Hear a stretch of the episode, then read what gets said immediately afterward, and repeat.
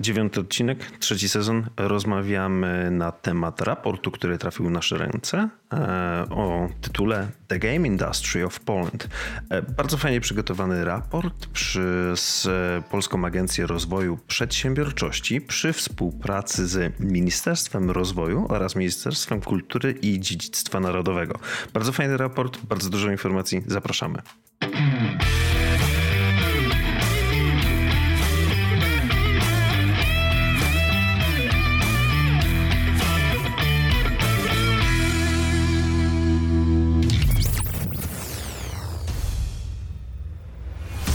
Właśnie podcast, czyli Daily Web na mikrofonie. Podcast pasjonatów technologii www. Witamy w dziewiątym odcinku. Tak jak wspomniałem we wstępie, porozmawiamy dzisiaj o raporcie. Raporcie, który znalazł mój kolega, e, z którym za każdym razem nagrywam, Adrian, który jest tutaj ze mną. Cześć, witajcie. Witajcie. E, oraz ja jestem też klasycznie Łukasz. Nic się nie zmieniło w naszym składzie. Klasycznie Łukasz, jesteś Klasy... klasycznie Łukasz. Klasycznie Łukasz, a dzisiaj mamy temat klasycznie Adrianowy, Game Dev, Game Industry. Game e, raport przygotowany, dosyć obszerny raport, bo sto parędziesiąt stron, ale o tym, co w raporcie, no to w całym odcinku postaramy się go mm, rozebrać e, na części. Od czego zaczniemy, Adrian? Od początku. Najlepiej się zaczyna o, no to od początku. Tak oryginalnie. No, to jest taki. Myślę, że to jest najlepsza Dobra. metoda. Ra raport pan przeczytał? No przecież to moja branża jest. To dziwne, żebym nie przeczytał tego raportu, prawda? Ale czekaj, jeszcze tylko słowem wstępu.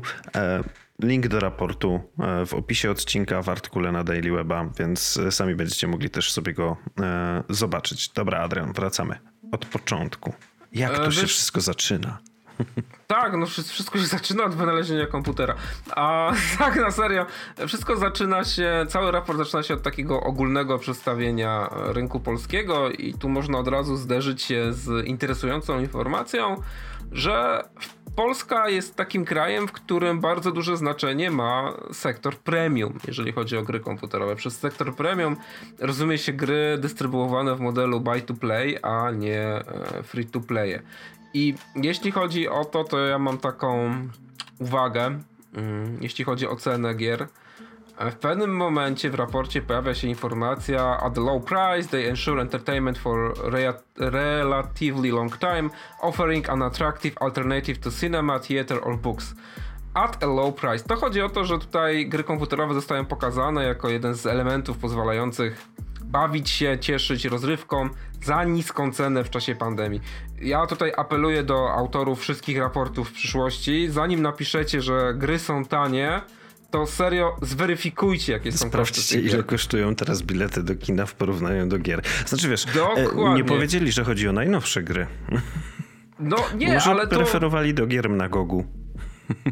No, ale to myślisz, że tam nie ma gier, które kosztują po 250 zł, jeżeli Wiem, mówią o premierach? Śmieję się. W każdym razie wiesz, e, możemy od razu powiedzieć, jaki jest cel tego raportu. To jest promocja tej branży, więc będzie ona pokazana w dobrym świetle, aczkolwiek razem przed podcastem się zgodziliśmy, że raport jest przygotowany bardzo rzetelnie, pomimo tej tak, jest, jest. istoty promocji naszego tak. rynku. A propos naszego I... rynku. No, no cóż, no nasz rynek okazuje się nie przynosi jakichś też olbrzymich zysków dla deweloperów. Chodzi mi o to, że nasz rynek, sprzedaż na naszym rynku, bo okazuje się, że 97% gier to jest eksport. Tak jest. Um, w ogóle może powiedzmy też o całej głębokości tego rynku. Mówimy tutaj o kwocie, i to są dane z 2019 roku, 2 miliardów złotych.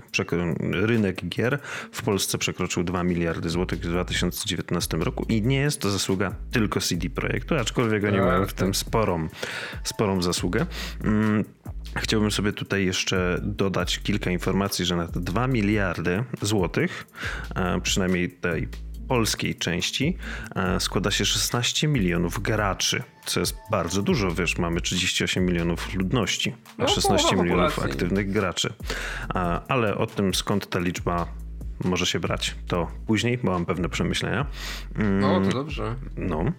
E, tak czy siak, co chciałem powiedzieć, że Polska jest na 20 miejscu w globalnym rankingu, jeżeli chodzi o ilość graczy w kraju. Więc nie jest źle, powiem ci, na 20 miejscu. I na trzecim miejscu, jeżeli chodzi o kraje korzystające z gog.com. Good old To- games. To akurat nie jest kompletnie dziwne, no bo jednak GOG bardzo długo był promowany jako taki polski sklep. I dalej jest tak promowany jako polski sklep i wiesz co, pamiętaj proszę o tym, że GOG miał długo politykę e, wyrównywania cen, tak żeby dostosowywać je do, do wiesz, do portfelu Polaka i oni, nie pamiętam jak to dokładnie działało, ale oni też zwracali różnice, jeżeli gdzieś, wiesz, Mhm, ta gra rozumiem. można było kupić drożej. I ten, No to nawet to nie wiedziałem. No to zostało później, z, zrezygnowali z tej strategii. E, już nie, nie dostaniesz żadnych takich jakichś kredytów e, na, do wykorzystania na Gogu. Chyba zrezygnowali w zeszłym roku. Ja nawet pisałem o tym na, na Daily Webie, bo ta strategia nie przynosiła zysków. W dalszym ciągu GOG walczy o ceny regionalne, natomiast już nie ma takich dodatkowych bonusów, że wiesz, jakieś zwroty, czy też wyrównania, jak gdzieś trafiłeś taniej. Nie, w tym momencie faktycznie GOG walczy o ceny regionalne i jeśli chodzi o, ja tak zacząłem od tej kwestii cen gier, to ja tutaj muszę przyznać, że ta walka wychodzi GOGowi bardzo dobrze. Są tytuły, które można kupić zdecydowanie taniej niż na Steamie, ale jest też dużo tytułów, które kosztują dokładnie tyle samo. Natomiast ja tutaj przewagę GOGa widzę w tym, że to są gry, gdzie dostaje się instalator i to są gry DRM free, także zachęcam do, do korzystania, bo warto. No i mają świetny launcher, mają rewelacyjny launcher. I jeszcze e, odnośnie zysków z gier. E, Polska jest na, siódmym, na siódmej pozycji, jeżeli chodzi o zyski w grach indie. Nie wiem, jak to tutaj było wszystko liczone, ponieważ nie ma opisanej metody badawczej, ale brzmi całkiem spoko, że, jest, że, że lubimy gry indie, wydawać tam pieniądze, ponieważ no, to rozwija rynek chyba, no nie? No tak, no co tu mam ci powiedzieć, że nie, że nie rozwija, będziemy teraz, pójdziemy w kierunku marsz. Nie no, i- wiesz, i- specjalnie, specjalnie konstruuję w ten sposób stwierdzenia, żebyś musiał je potwierdzić, a ja wyjdę na mądrego w tym momencie. Aha, okej, dobrze, no to tak, to jak ludzie wydają pieniądze na nasze produkty, to to, to, to rozwija, rozwija rynek. Dobra, e, idźmy dalej. Zostawmy w tym momencie tą pozycję Polski. Co dalej ciekawego znalazłeś w raporcie?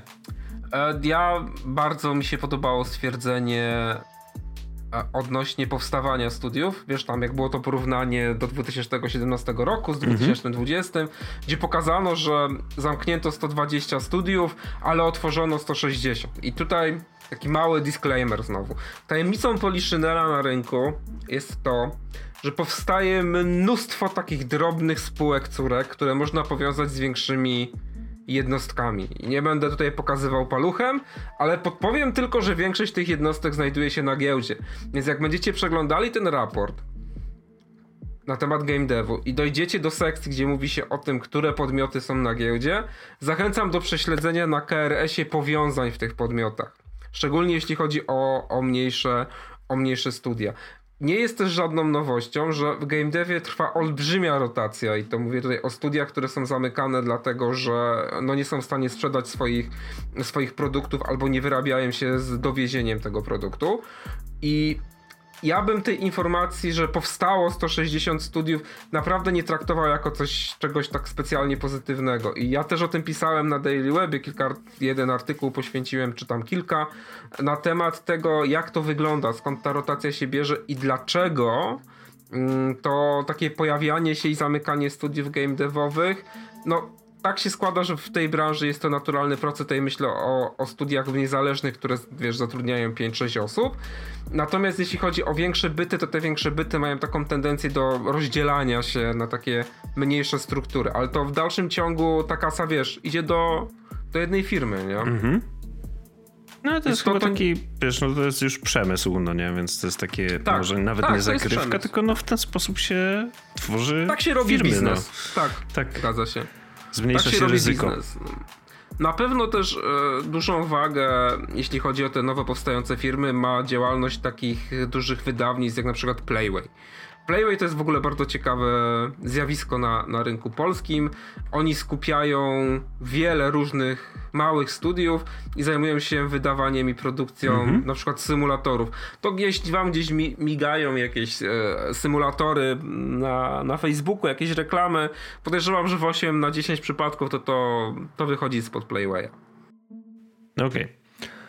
A ja znalazłem e, inne ciekawe informacje o tym, że, bo to też było w podsumowaniu takim wstępniaku, jeżeli chodzi o rynek, żeby dać też jakąś skalę tego wszystkiego, że CD Projekt Red E, sprzedał 50 milionów kopii e, ogólnie trylogii Wiedźmina, przy czym estymacje, jeżeli chodzi o sprzedaż Cyberpunka, przekraczają 30 milionów egzemplarzy, więc jedną grą no, zbliżą się do rekordu sprzedaży mm, swojego Wiedźmina. Ale zostawmy może CD Projekt, bo to jest taki, wiesz, wszyscy znają, no nie? To jest tam nasz taki najlepszy koń, jeżeli o to wszystko chodzi. Ale tak, tak. nie tylko CD Projektem ten, ten rynek żyje, mimo że CD Projekt jest ogromny i naprawdę świetny sukces, świetne gry. Mm, tam wychodzi coś około 20% rynku właściwie w Polsce, to jest CD Projekt. Ale no, CD Projekt to nie wszystko. W raporcie wymieniony jest między innymi jeszcze 11-bit, które 11-bitowcy. Ja, tak, które ja poznałem poprzez Anomaly Warzone Earth, czyli Tower Defense, wypuszczony wiele lat temu. Chyba ja też, to była moja pierwsza kilka gra. części tego było. Była dwójka, oni mieli jeszcze taką małą grę mobilną, nie pamiętam tytułu, ale coś jeszcze ale było. też Anomaly. Nie, jeszcze coś. Jak pogooglujesz, oni jeszcze zaczynali trochę wcześniej mhm. i tam była, nie pamiętam dokładnie tytułu. W każdym razie Anomaly było bardzo fajną grą. E, też e, chyba tam jakieś nagrody zdobyli. Mm. Rewelacyjną, wiesz, odwrócenie tego schematu Tower Defense, tak, tak nawiązując, to, tak. ludzie mogą nie wiedzieć, wiesz, że e, w Anomalii to nie ty budujesz wieże, które atakują, tylko to jesteś tym jednostkami. tak, tak. Jesteś tym jednostkami, które muszą y, gdzieś tam prze, przetoczyć się przez te wieże. Mm, I to było fajne, bo tam czasem były jakieś rozwidlenia, nie? gdzie mogłeś wybrać inną drogę. Naprawdę rewelacyjnie, bardzo dobrze zrobiona Naprawdę gra. walczyliśmy to... z algorytmem, który stawiał mhm. wieżę. Tak. Mm, w każdym razie to 11-bitowcy to nie wszystko, bo no, na anomalii nie poprzestali. Dwie kolejne świetne gry. This World of Mine, no i Frostpunk. This World of Mine z tego co kojarzę też przez swój soundtrack Zegarmistrz Światła. Mocno ta piosenka się wybiła w świecie. Mhm. Świat poznał tam naszą twórczość. W każdym razie z Frostpunkiem mam akurat e, złe wspomnienia, bo y, na Steamie było oznaczone, że jest na Maca no, niestety nie jest i bardzo się zawiodłem w tym. Chyba do dzisiaj nie wypuścili, no ale to już moja taka bolączka. E, zagrałem za to na Windowsie, gra naprawdę świetna, wszystkim polecam. Ryje Beret. Ryje, to prawda. To jest jeden z Ale jeżeli chodzi o, mm, o te wymienione studia w raporcie, to ja przynajmniej, bo też rozmawialiśmy przed podcastem, mm, chyba jeszcze nawet przed live'em, znalazłem wzmiankę o pewnej grze, która wydawała mi się też hitem, mianowicie chodzi o Superhot e, od studia o tej samej nazwie, Superhot. Um, świetna gra, bo sposób w jaki tam się poruszamy po mm, całym świecie, w jaki sposób możemy strzelać, jest genialny. E, wydawało mi się, że to jest światowy hit, a tam wzmianka była w jednym zdaniu tylko o Superhocie. Adrian, wspominałeś o nich, że to jest niestety, oni mają klątwę taką, że nie wiedzą co dalej. Zrobili świetną grę i w sumie nie ma pomysłu na to, co się znaczy, zdarzy wiesz, dalej. To ja się obawiam, że to będzie studio jednego, jednego tytułu, no bo jakoś też nie widzę żadnych ruchów ze strony tego studia, żeby wypuszczać e, inne, inne produkcje, nawet obserwując ofertę rynku, bo to tak jeden z elementów mojej pracy, pracy dziennikarskiej jest to, że ja przeglądam jakie są rekrutacje, żeby zobaczyć w którą stronę kto zmierza. Nie przypominam sobie, żeby rekrutowali do jakichś nowych, niezapowiedzianych projektów, czego nie mogę powiedzieć na przykład o Full Theory, które jak zapowiedziało współpracę z CD, boże CD Projekt co ja gadam. E, jak zapowiedziało współpracę z, z 11-bit, no to pojawiły się faktycznie oferty, oferty pracy Full Theory przy niezapowiedzianym projekcie, albo Project 9 chyba to było, czy Project ten. Oni to mają chyba tam... Project 8, Project 9 i Project 10. Któryś z tych to był, nie pamiętam właśnie, któryś to był właśnie potem, jak już wiesz, e, pojawiła się informacja, że to jest e, oficjalna współpraca, no to tam zaczęły się już pojawiać właśnie któryś z tych takich prototypowych nazw. No dobra, Więc jakie nie wiem. inne duże Na- studia jeszcze mógłbyś wymienić? No ale Techland. Z sukcesem. No Techland, Jezu, Techland już jest z nami od wielu, wielu lat i, i trzyma się nieźle. e, W Ja ich ciągu. pamiętam, pierwszą ich grę pamiętam to był Chrome, który notabene nie jest wymieniony w raporcie. Taka strzelanka była. A w, chyba najwięcej czasu spędziłem w Dead Island. Tak, a ja w Dying Light. Ja uważam, że Dying Light to naprawdę rewelacyjna, rewelacyjna produkcja. Mm, I, I wiesz, ten parkour, powiązanie survivalu i zombiaki. Dla mnie to jest jeden z ciekawszych tytułów, który świetnie zrealizował mod, świetnie załapał się i świetnie zrealizował modę na, na zombiaki. No, Czyli wychodzi, że jednak mamy, mm, mamy to portfolio jako takie. E, No i tutaj wyciągnę od razu takie dane, które sobie też przygotowałem z tego raportu odnośnie ilości releasowanych gier. Otóż rocznie Liczby. liczby, przepraszam, a liczby releasowanych gier e, w 2018 roku to było 100 gier, przy czym na same PC-ty, na Switcha 69, na Xboxa 24, na PlayStation 24, a tytułów VR-owych było 35. A w 2019 roku e, PC-towych gier było jedną mniej. 99. E, Gier na Switcha była właściwie 100% więcej, bo z 69 e, zostało zrelisowane 133. Xbox stabilnie z 24 na 25, PlayStation stabilnie z 24 na, 30, na 23, VR też stabilnie z 35 na 33, czyli no, najlepszy wzrost miał Switch, prawie o 100% rok do roku, 2018 do 2019. Tak, wygląd- tak, tak wyglądają dane odnośnie ilości, liczby. E, Wiesz co, Gier. ale to no nie masz się tutaj co dziwić, bo ten wzrost na Switcha on był spowodowany tym, że w Nintendo i Shopie bardzo długo nie było w co grać i mnóstwo studiów stwierdziło, że no słuchajcie, jak już coś, to jest nasza szansa i trzeba po prostu spróbować. E, No wiesz, tam musisz się zgłosić po devkit, to jest dość specyficzny proces, jeśli chodzi Mhm. o pozyskiwanie, o pozyskiwanie dostępu właśnie development kita e, od, od Nintendo i to też trzeba przejść, także no mnie na przykład ten wzrost kompletnie nie dziwi, bo faktycznie widuję produkcje polskie na Switcha, zresztą sam recenzowałem ostatnio Ostatnio na Daily Webie i też z uwagi na to, że teraz więcej gram, więcej czasu spędzam na pstryku, to myślę, że też więcej takich tytułów się pojawi. Konkretnie chodzi mi o Urban Flow. Tej, to jest produkcja, polska produkcja, którą możecie zagrać tylko i wyłącznie na Switchu. Bardzo fajna, niewielka gra logiczna. Warta swojej ceny, ona tam po- ponad 5 dych kosztuje, ale moim zdaniem to jest w pełni warte swojej ceny. Idealne na podróż, czekacie na kogoś na parkingu, wyciągacie sobie pstryka, przechodzicie kilka planszy. Także wielki szacun dla, dla twórców, bo udało im się stworzyć coś, coś bardzo nietypowego, a w grze zarządza się e, systemem sygnalizacji świetnej, więc również trzeba było mieć na to pomysł, zrobić to, wykonać, dowieść i Nudny kompletnie się temat nie w dziwię, ciekawej aranżacji. Tak, i kompletnie się nie dziwię, że wypuścili to tylko i wyłącznie na Switcha, bo tam prowadziłem Bo to taką rozmowę. Tak, bo to ma sens. Prowadziłem taką rozmowę z kolegą, który mówił, no ale czemu nie próbują na rynku mobilnym? No mówię, po co mieliby w ogóle wchodzić na rynek mobilny? Po kiego? Po kiego się szarpać, yy, wiesz, z setką telefonów, yy, zastanawiać się, jak to będzie działało na tym czy na innym sprzęcie. Nie. No tu w przypadku Switcha, no, wejdzie Switch HD, no tam mamy jedną wersję tego, drugą yy, i, i co? I No to Lite'a. Bo portfolio sprzętu jest- do supportu jest ograniczone jednak w tym momencie. Tak, jesteś w stanie sobie to ogarnąć, żeby to miało ręce i nogi. Nie? A jeśli już mówimy o sprzęcie, to ja tutaj wyciągnę kolejne dane. Mm, Wartość, y, b- pamiętajmy o tym, jak wspomniałem, że w Polsce jakby głębokość tego rynku, e, szacowana wartość to jest 2 miliardy złotych. I jesteśmy na 20 miejscu na świecie. A jak to wygląda w ogóle właśnie na całym świecie? Otóż e, cały rynek szacowany jest na 159 miliardów dolarów. Czyli mimo, że jesteśmy na 20 miejscu, to no, widać jak małą częścią tego wszystkiego jesteśmy. No bo wiesz, no dobra, podzie- podzielmy sobie to przez 4 powiedzmy, jeżeli chodzi o dolary, to mamy 500 tysięcy. Nie, No. sorry, 500 milionów, a cały rynek to jest 160 miliardów. Więc jesteśmy No, małą tak. częścią, mimo że 20 miejscem. A jak ten rynek się dzieli? E, 77 miliardów jest generowanych przez urządzenia mobilne. 45 miliardów przez konsole, a 37 miliardów przez pecety. I tak jak słusznie zauważyłeś, nie ma tu ujętych gier przeglądarkowych.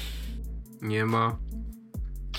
No, co roku zamieszczam na Daily Webie podsumowanie roku w Game Devie i gry przeglądarkowe z roku do roku tracą swoją popularność. No, myślę, że to też jest naturalny proces. Przy czym one tracą popularność w krajach rozwiniętych. To tak się składa, że ostatnio robiłem research na ten temat. I Gdzie takim, masz wiesz, sprzęt na inne gry tak naprawdę dostępny. tak, no, nie? zgadza się. No to trudno jest zainteresować użytkownika, który wykupił właśnie subskrypcję na, na Ubisoftie, płaci 60 zł miesięcznie, gra w Assassin's Creed Odyssey i teraz mówisz, ej stary, zagraj w grę przeglądarkową. Nie, no, mm, coś tu nie kliknie to. Może jeszcze użytkownicy mobile e, byliby, no, ale wiesz, no kurde, tu naprawdę wychodzi, jest mnóstwo elementów, które trzeba wziąć pod uwagę, a ja tutaj zawsze podnoszę taką kwestię, że zmienił się schemat zachowań. Przeglądarka jest obecnie takim, jak to tak porównuję do takiego, wiesz, foyer w hotelu, nie? że tylko ona cię kieruje do, do określonych przestrzeni, nic więcej. Nie zatrzymujesz się na długo, na długo w przeglądarce. No, to jest takie twoje No tak. okno na świat, No, ale do no, przeglądania. do przeglądania, jak sama nazwa wskazuje, ale też nie czarujmy się, te zakładki, które otwieramy i zamykamy, no to ten poziom zaangażowania, no to niespecjalnie, nie uznałbym No go za tak. specjalnie wysoki. Jeszcze tutaj odnośnie tych e, kwot. To e, zauważyłem, że pecetowcy wydają tak naprawdę najwięcej pieniędzy. Mimo, tak, że, bo są gry drogie, wiesz? mimo, że w sensie chodzi mi na osobę, no nie? Bo pomimo, że PC jakby kwota z PC-ów jest raz mniejsza niż kwota z urządzeń mobilnych, to jednak e, liczba graczy e, na świecie, mm, oczywiście pewnie jakaś przybliżona, bo nikt nie jest tego w stanie dokładnie zmierzyć. E, W każdym razie te 77 miliardów na mm, mobile to przekłada się na 2,6 miliarda graczy. Znowu z drugiej strony 37 miliardów na PC-tach przekłada się na 700 milionów graczy. Czyli A wiesz, czy, czy te zbiory się zazębiają? Zabierają nie, się nie wiem, wydaje mi się, że tak, ale w każdym No razie jakbyś to właśnie, przeliczył na gracza, no to wiesz, e, rynek e, PC-ów jest cztery razy mniejszy, trzy razy mniejszy, przepraszam, a generuje połowę, czyli w- więcej Widzisz. wydają. Znaczy, wiesz, to, to jest no. to właśnie to, co wspomniałeś, że te takie budowanie tych grup, kto jest graczem jakim, to możemy tylko mówić o pewnych dominantach w zachowaniu. Ja tutaj akurat zawsze wcześniej e, podawałem przykład Nintendo Switcha. To jest tak, teraz na przykład czytasz artykuły, teraz, czyli no mamy, czekaj, żeby nie skłamać, mamy w dniu nagrania, drugie auto w rodzinie. 3 września, tak. I dużo osób mówi, no teraz Nintendo musi wypuścić Nintendo Switcha HD, żeby e, konkurować z tymi next genami, nie? Z Tam wiesz, z Xboxem i PlayStation 5. Tylko, że to Nawet nie jest dzisiaj- konkurencja. Dokładnie, to jest, wiesz, nawet właśnie dzisiaj o tym rozmawialiśmy na stand-upie, że o, oni w ogóle nie chcą z nimi konkurować. To, to nie chodzi o to. Oni mają własny pomysł na biznes. Udało im się fajnie e, sprzedać tych Switchów, wiesz, masz bardzo dużą bazę klientów, którzy, których możesz w jakiś sposób, w jakiś sposób angażować. I no taką specyficzną praktyką jest to, że jak ktoś ma konsolę, to często ma też Switcha. No, I też też on- konsola de facto. No, Też nie? konsola, tylko zwróć uwagę na model zachowania. Switch Tak, tak, to jest portable, możesz go zabrać ze sobą. Tak, to co e, kiedyś próbowało zrobić PlayStation z ich PSP. Tak, tak, tak, tak, tak. A no Nintendo, okazało się, że to musiało przyjść Nintendo i zaorać, nie? Mm, ale wiesz, to wszystko zostaje w tym samym kraju.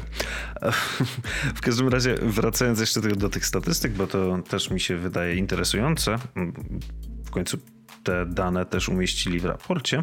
Otóż na całym świecie 63% mobilnych graczy to kobiety, z czego 60% deklaruje, że gra codziennie, a w Polsce, i tutaj akurat nie wiem, miałem ciężko zrozumieć to, bo 63% mobilnych graczy na świecie to kobiety, a w Polsce 47% graczy. Ale czy też mobilnych, czy ogółem? Takie nie niesprecyzowane wiem, no, te dane w tym momencie, no nie? No Ale to... no tak czy siak właściwie e, w Polsce mamy mniej niż średnia na świecie. Nie wiem, co to znaczy, ale tak no. jest. Znaczy wiesz, jak już przechodzimy do takich rzeczy, które zostały pominięte, to mnie e, bardzo boli to, że raport nie uwzględnia kwestii, kwestii zatrudnienia i kwestii zarobkowych, jeżeli chodzi o, o game dev, e, jeśli chodzi o czas, wiesz, też pracy, jak wyglądają crunche w poszczególnych firmach. Znaczy, no nie dziwię się, nie dziwię się, że to nie zostało uwzględnione, bo no, pokazałoby, że ten Wtedy są spore obraz... dysproporcje. Tak, to naprawdę bardzo dużo zależy, gdzie się, gdzie się trafi, jak wygląda struktura zarządzania, bo... No ale no, nie wiem, czy to mówiłem przy tobie, czy na jakimś spotkaniu, bo ten świat, te światy mi się często przenikają, no... Z moich takich rozmów i doświadczeń wynika, że łatwiej jest wskazać firmy, które nie crunchują. I to zdecydowanie łatwiej. Jeszcze powiedz, co to znaczy crunchować to jest robienie nadgodzin, żeby dowieść, dowieść produkt, przy czym przez nadgodziny rozumie się takie sytuacje, w których pracuje się w weekendy i zostaje się po 12, 10, 10 godzin. Ludzie są praktycznie wtedy całkowicie wyczerpani i ten problem crunchu już jest podnoszony przynajmniej od 18 no, to miesięcy. na produktywność i mm, tą innowację. Znaczy, wiesz, to jest bardzo ciekawy i złożony, ciekawy, no jest straszny i złożony problem, e, bo on jest akceptowany przez odbiorców gier komputerowych. Tak jakby oni zapominali o tym, że za grami stoją zespoły. To nie jest tak, że to Hideo Kojima zrobił jego wiesz, Death Stranding. To zrobił zespół to zrobili ludzie, którzy tam, którzy tam pracują i no, czy crunchowali, czy nie, no tego to już Ale nie to wiem. Przecież wiesz, wszyscy to jest banda ziomeczków pracujących w garażu, popijających piwko i mających no właśnie nie. przy pracy. No, znaczy wiesz, no to, to jest jedna taka wizja, a druga to jest to, czym ja się spotykam z komentarzami w internecie, no ale przecież to jest pasja, nie? No kurde, to jest wiesz Game dev jeszcze... I później chyba... widzisz taki, wiesz, kubik w, w Blizzardzie, gdzie masz półtorej na półtorej to, to i zdjęcie pasja, swoich nie? roślin z domu na ścianie. Tak, a, a pot, potem się dowiadujesz, że w Activision płace były tak niskie, że ludzi nie było stać, żeby sobie kupić jedzenie w tej, e, w kafeterii. No to ktoś jest chyba nie w porządku. No i widzisz, właśnie pojawiają się takie informacje, a potem gdzieś czytasz komentarz w internecie, na Twitterze czy Facebooku, no ale mnie interesuje tylko to, jaką oni grę wyprodukują. No dobrze, fajnie, że cię interesuje to, słuchaczu, jaką oni grę wyprodukują. Rewelacyjnie. To tylko, że... jak z samochodami z niskim przebiegiem. No tak, tylko że jak oni po prostu się zajadą i nie będą w stanie pracować, to nie wyprodukują żadnej gry. Ty, ty nie zagrasz w GTA 6, bo nie będzie miał kto zrobić tego GTA 6. Bo ludzie po prostu padną pod stołami i pozdychają. Albo nie będzie im się chciało. Wiesz, no w sensie, właśnie nie będzie nie mówię, im się chciało. Nie mówię, że lenistwo, tylko wypalenie. Tak. Przy czym wiesz, też mam wrażenie, że w game devie, ludzie, którzy pracują w game devie też są takimi więźniami, więźniami pasji, bo no jednak olbrzymi odsetek e, osób pracujących, no to dla nas to nie jest tylko pasja, tylko jak, jak się śmieje często, że giereczki to życie, nie? Ale tak, no dla mnie giereczki to jest po prostu życie, no to jest coś, co jest związane ze mną od, no, od bardzo, no praktycznie przez całe moją, przez całą moją świadomą egzystencję, e, więc no wyobraź sobie, że no ja teraz przechodzę do jakiegoś software house'a, nie? To Łukasz, gdzie? To jest gra zwana życiem. No, Punkty gdzie? zamień na złotówki. I też, wiesz, y, jest taka też taka anegdotka, takie powiedzenie, że no to, to nie jest tak, że z game devu się wychodzi. Faktycznie są sytuacje takich e, osób, które odeszły z game devu i są zadowolone, ale Wyrosły znam też sytuacje... z tego. Znaczy nie, nie wiem, że nie wyrosły, po prostu mieli dość sytuacji, no bo to jest dość taka specyfika, każda branża ma swoją specyfikę, ale znam też sytuacje, gdzie ludzie wychodzili z game devu, wiesz, popracowali w jakiejś innej firmie 2-3 lata i, i, wracali do tego game devu ze słowami, że no fajnie było w tym korpo. Nie, nie z podkulonym, no z doświadczeniami i też mówili, fajnie było w tym korpo, fajnie jest mieć takie uporządkowane procesy produkcyjne, w ogóle rewelacja, ale no kurde, brakowało mi trochę tego szaleństwa. I tak, i ludzie wracają do game devu. No, jednocześnie też wiesz, sytuacja nie jest taka kolorowa, że jak firma się rozpada, to ludzie się o ciebie, o ciebie zabijają, że ty wiesz, po 4-5 miesiącach znajdujesz pracę i to też jest kwestia mhm. programistów, no bo to jest inny stack, inny sposób myślenia, są inne problemy do rozwiązania. No ale jest też mnóstwo historii właśnie, że jakieś grupy programistów odeszły z jednej firmy i założyli inne studio i wypuścili grę. Takie pierwsze, co mi przychodzi do głowy, pewnie masz o wiele więcej przykładów, ale to jest Torchlight. To pamiętam, bo. No ale nie Eleven Beat jest też, jest też takim przykładem, gdzie odeszli z większego studia i założyli. A z jakiego? Jeśli można wiedzieć, to pewnie nie jest tajemnica. Ale no oczywiście, że to nie jest tajemnica i mało tego, to jest nawet umieszczone w, w raporcie E, gdzie mamy informację, że Eleven Beat powstaje w 2009 roku, gdzie członkowie studia Metropolis, które zostało kupione przez CD Projekt, postanawiają stworzyć swoją firmę. Mhm. Więc w przyrodzie nic nie ginie, tylko zmienia swojego no, właściciela. To jest tak samo, no Anshar też powstało z, ze studia, które się, się rozpadło. Dobra, to zbliżamy się powoli ku końcowi i ja też w końcowej części tego raportu znalazłem ciekawą rzecz, bo jakby raport się składa z takiej części związanej z analizą tego wszystkiego na rynku są opisane właśnie różne gry. Zachęcam, naprawdę bardzo ciekawy raport, bardzo dobrze przygotowany, a wizualnie też, e, też mi się podoba. No, zrobiony porządnie, to prawda. Tak, nawet infografiki można kliknąć i wtedy jesteśmy przenoszeni do innego miejsca, gdzie one są opisane. Jakbyśmy mieli to tak a propos dostępności ostatniego odcinka na Daily Webie. W każdym razie po chyba 57 stronie są tak naprawdę wymieniane studia, czym się zajmują, co będą robili następnego. No, ogólnie reklamówka. Mm, z katalog. I tak sobie przeglądałem i znalazłem producenta mebli. Ale to przecież jak oni dostali ostatnio z tego... To nie jest zagadka, mój drogi. Producent jest, mebli... a powiem ci dlaczego za chwilę. No. Dlaczego? Przecież oni dostali jedno z najwyższych dofinansowań w tym programie Gaming bo wszedłem sobie na stronę tego producenta mebli i tam nie ma, bo tutaj w tym katalogu jest, wiesz, jako biurka dla gamerów. Customizowalne biurka. Wszedłem na stronę i na całej stronie przeszukałem ją całą. Nie ma ani jednego słowa o biurkach dla graczy, ani nawet jakichś ergonomicznych biurkach i tak dalej. Więc dlatego mnie to rozbawiło. I nie mam no. pojęcia, dlaczego się tu znaleźli.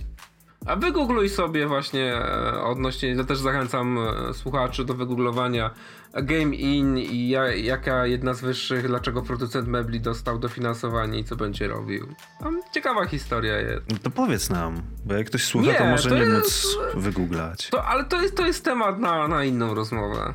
Okej, okay, zanotuję sobie. Będę cię W ogóle te finansowanie Wiesz, to moglibyśmy zrobić i przejrzeć tam listę, otworzyć ją po prostu i przejrzeć listę z ostatnich trzech lat. Jakie firmy często dostawały i na jakie projekty my to robiliśmy w firmie, naprawdę jest dużo radości. Okej, okay, dobra. To zbieramy się powoli do gaszenia światła, bo magiczny znacznik pół godziny za nami. Jakbyś to podsumował? Jak mi to podsumował? No. Że raport zadanie. jest no nie no, raport jest świetny, jest świetnym, świetną reklamówką i zachęceniem dla inwestorów, żeby inwestować w rynek, e, w rynek polski, co mam nadzieję będą, będą robić. Natomiast uważam, że celowo przemilcza mnóstwo problemów, z którymi musi sobie poradzić branża, żeby wyjść z tego takiego impasu, bo no wewnętrznie naprawdę branża jest, znalazła się w bardzo specyficznym momencie, gdzie została podzielona na na studia, które wiedzą, co mają ze sobą zrobić i traktują ludzi jak ludzi, i na studia, które nie mają pojęcia, co ze sobą zrobić i traktują ludzi jako taki mm, zasób z Mam tutaj pytanie uzupełniające. Czy mówisz tutaj stricte o rynku polskim, czy ogólnie, że to ogólnie, trawi całą nie, branżę? Nie, nie, nie. To trawi całą branżę. To jest, jesteśmy naprawdę w bardzo specyficznym momencie i wydaje mi się, że sytuacja z pandemią jedynie przyspieszyła to, wiesz, te wszystkie zmiany, które mają się, mhm. które powinny się pojawić. No nie przez przypadek chyba w Anglii już pojawił się związek zawodowy twórców gier komputerowych. No nie gadaj. No. Czyli to, to jest naprawdę coś. Za niedługo będzie jeszcze związek zawodowy youtuberów. No, paradoks. Paradoks. Wiesz, ta firma szwedzka, teraz, no nie?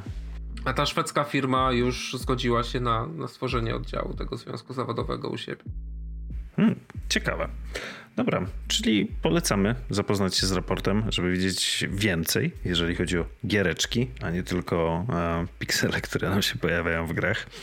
Um, przed Państwem w dziewiątym odcinku właśnie podcastu, którego możecie słuchać na YouTubie, Spotify, iTunes, Google Podcast, gdzie tylko chcecie, e, wystąpił Adrian.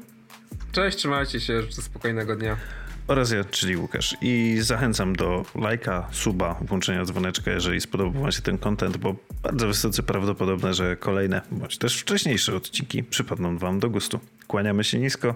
Na razie. Cześć.